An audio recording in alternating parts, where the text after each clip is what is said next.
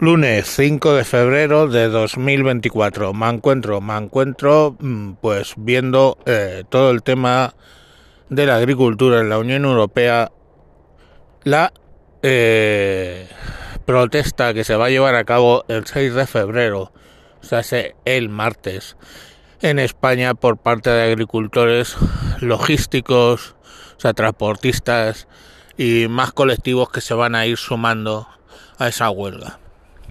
¿Es necesaria la huelga? Por supuesto. La Unión Europea ha tomado toda una serie de decisiones incorrectas al respecto de la agricultura en muchos, muchos países. Francia mmm, está quejándose de las verduras españolas, pero la realidad es que la agricultura española en tremenda recesión por culpa de las medidas que franceses y alemanes van tomando. Los franceses a nivel de agricultura y los alemanes a nivel de industria nos han jodido en la Unión Europea y nosotros nos hemos dejado joder.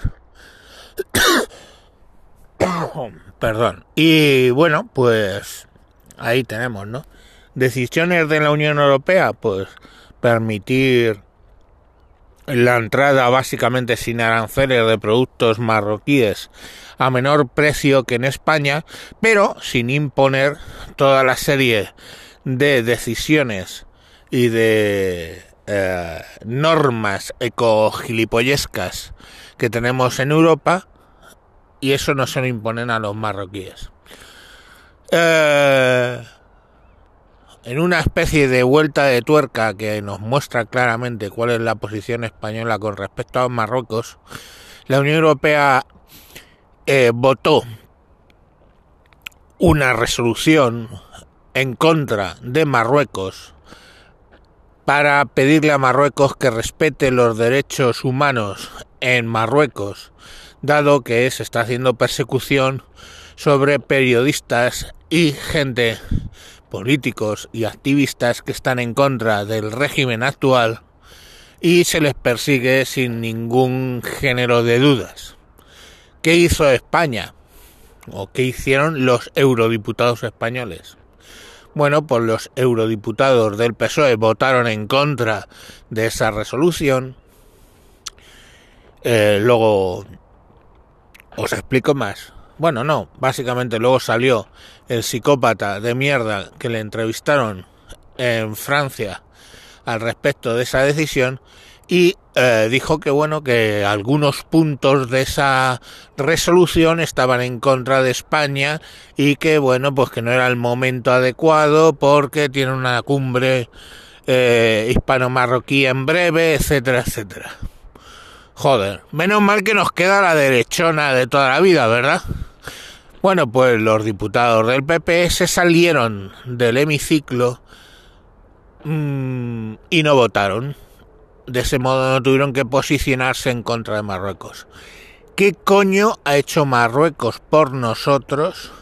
Aparte de, mm, en mi opinión eh, personal, ser sospechosos de lo del 11 de marzo de los trenes en Madrid, eh, aparte de invadirnos con cantidad de gente, de los que no comen jamón, que están desestabilizando España, que nos están sangrando con las ayudas, que están violando a nuestras mujeres en manada y no hacemos nada. No nosotros, no.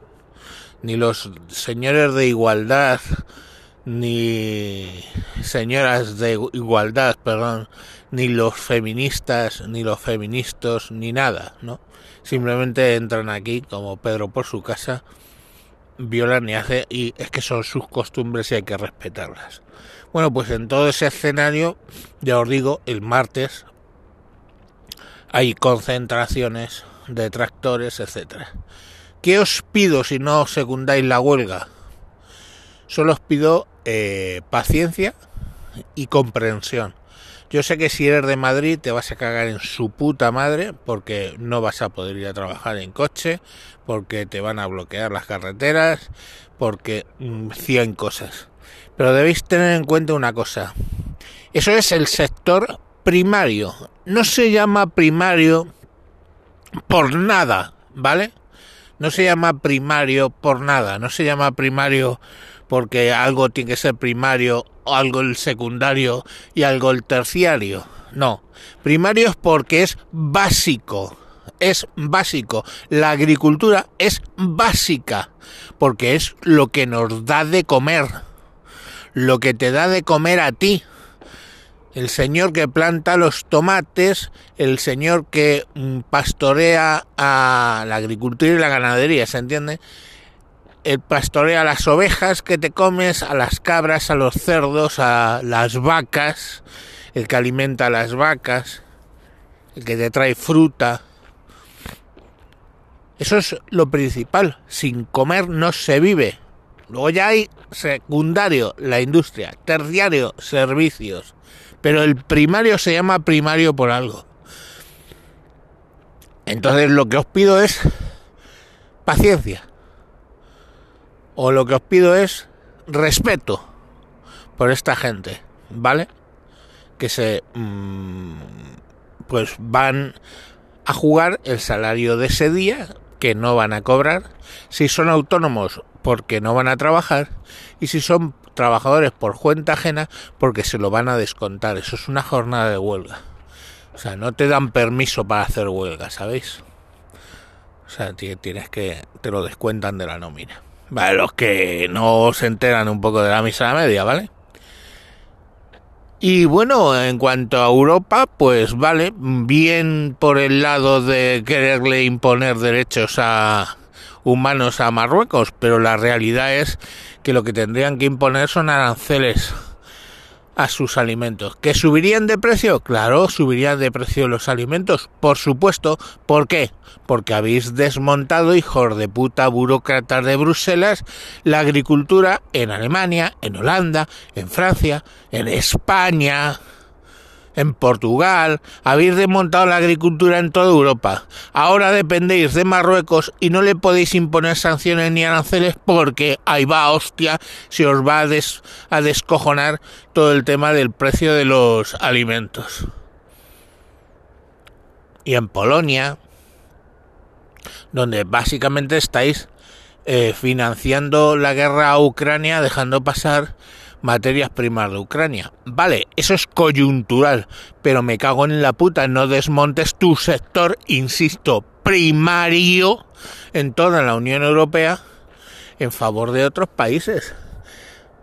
¿Vale? Porque oye, a mí me parece muy bien que queráis que España sea un país de camareros, no os digo que no. Pero hostia, es que tienen que poder servir comidas, ¿vale? Tienen que poder servir algo. La tapita. Y la tapita pueden ser tomates cherry esto marroquíes o pimientos de padrón marroquíes, que de hecho, vamos, el 99,9 de los pimientos de padrón que te comes fuera de Galicia son marroquíes.